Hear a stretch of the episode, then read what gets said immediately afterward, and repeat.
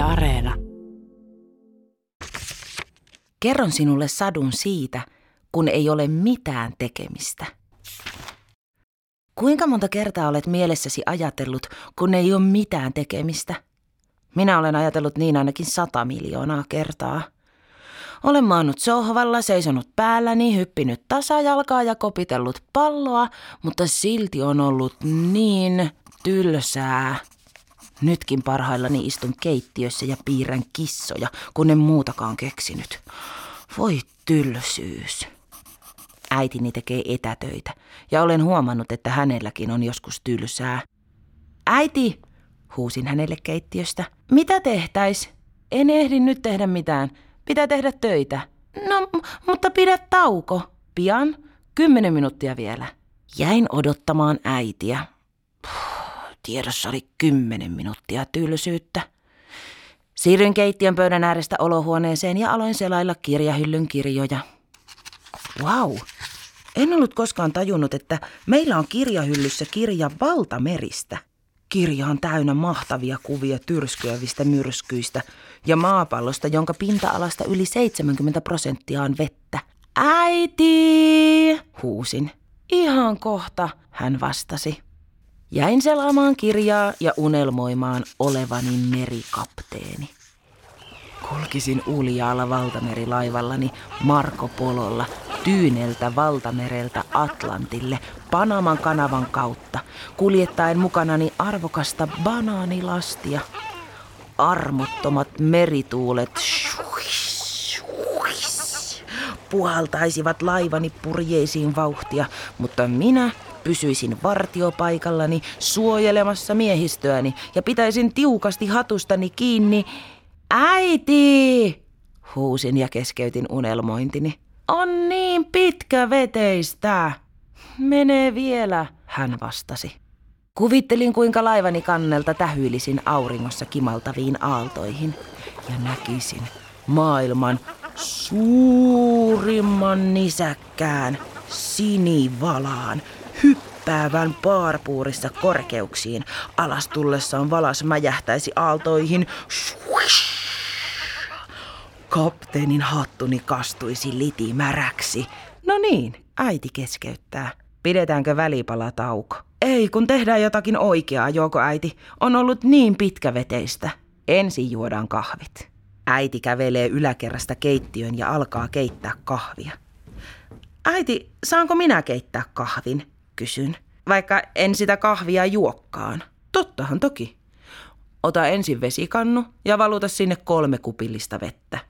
Kaada ne sitten kahvinkeittimen vesisäiliöön ja ota suodatinpussi kaapista. Suodatinpussi on se ruskea, hatun näköinen paperi. Äiti neuvoo. Teen kaiken äidin opastuksen mukaan ja pian kahvi jo valuukin keittimestä pannuun. Äiti kysyy, mitä tehtäisiin välipalaksi. Ehdota leipumista. Hmm. Mikä olisi joku helppo ja nopea leivonnainen, pohtii äiti. Nyt välähti. Tehdään mukikakut mikrossa. Äiti ottaa puhelimen esiin ja googlettaa mikrokakun ohjeen. Asettelen kaiken pöydälle äidin apuna. Tarvitsemme jauhoja, sokeria, kaakaojauhetta, leivinjauhetta, kananmunia, maitoa ja ruokaöljyä. Äiti on hyvä leipuri ja mukikakun tekeminen on helppoa, kun äiti opastaa. Kakut valmistuvat kahdessa minuutissa ja äiti pyhräyttää niiden kaveriksi vaniljajäätelöpallot. Ihana välipala. Juttelemme äidin kanssa päivästä ja kerron kirjahyllystä löytämästäni valtamerikirjasta. Äiti kertoo käyneensä kerran Atlantilla. Hän oli lähtenyt päiväretkelle espanjalaisesta Tarifa-nimisestä kaupungista veneellä, joka vei matkailijat keskelle Atlanttia ihastelemaan delfiinejä. Äiti oli nähnyt delfiiniparven lisäksi pienen valaan, mutta vain kaukaa. Se on silti ihana muisto. Suuri sininen valtameri ja leikkiset delfiinit, äiti kertoo. Mutta nyt minun on mentävä jatkamaan töitä. Eikä. Mm, tämä päivä on niin ankea. Jään alakertaan ja menen makaamaan sohvalle. Näpyttelen puhelinta – kunnes keksin, että soitan mummulle. Hei mummu, mitä kuuluu? Ihanaa kun soitit. Kuuluu oikein hyvää. Olin tänään keräämässä vadelmia ja ajattelin tehdä niistä illalla piirakan. Mummu, minä niin pidän vadelmista. Siksi ajattelinkin soittaa sinulle ja kutsua sinut piirakalle. Tulisitko illalla päivällisen jälkeen? Voin kävellä sinua vastaan. Voin tulla aiemminkin. Äiti tekee vielä töitä. Kiva juttu. Nähdäänkö tunnin päästä? Joo. Heippa mummu. Hei hei. Menen omaan huoneeseen ja mietin, mitä pukisin päälle. Pidän äidille muotinäytöksen ja kokeilen yhdistää erilaisia vaatteita keskenään. Äiti kehuu lopullista valintaani. Koska minulla on vielä aikaa ennen mummulle lähtöä, askartelen asuuni sopivan rannekorun puuhelmistä. Valitsen sinisiä, vihreitä ja keltaisia helmiä. Teen toisen mummulle ja siihen valitsen punaisia, keltaisia ja oransseja helmiä. Rannekoruista tulee hienot. Hmm, makaan sängylläni. En jaksaisi millään odottaa mummulle lähtöä. Oh, odottaminen on niin ikävää. Seinäkello tikittää kovin hidastempoisesti. Sain työt valmiiksi, huutaa äiti viereisestä huoneesta. Minäkin pääsen mukaan mummulle. Äiti pakkaa evästä jääkaapista, minä täytän vesipullot ja lähdemme ulos. Lähdemme mummulle pyörillä, mutta pidämme pienen evästauon matkan varrella olevan järven rannalla. Äiti on pakannut meille myös uimapuvut mukaan. Vaihdamme pyöräilyasut uimapukuihin. Vesi tuntuu viileältä ja pulahdamme järveen nopeasti.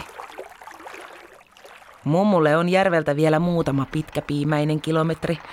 Uinnin jälkeen se tuntuu raskaalta. Mummu on kattanut ihanan kahvipöydän ulos omenapuiden alle.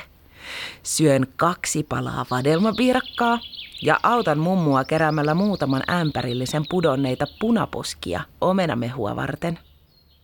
Jään mummulle vielä yöksi. Otan kainelooni mummun kissan Matin ja rapsutan sen uneen. Juuri ennen nukkumaanmenoa mietin vielä kulunutta päivää. Siis mikä yksi toikkoisen ikävystyttävä maanantai kaikkien muiden maanantaiden joukossa. En tehnyt tänään mitään. Ei kun, vai teinkö? Sen pituinen se päivä.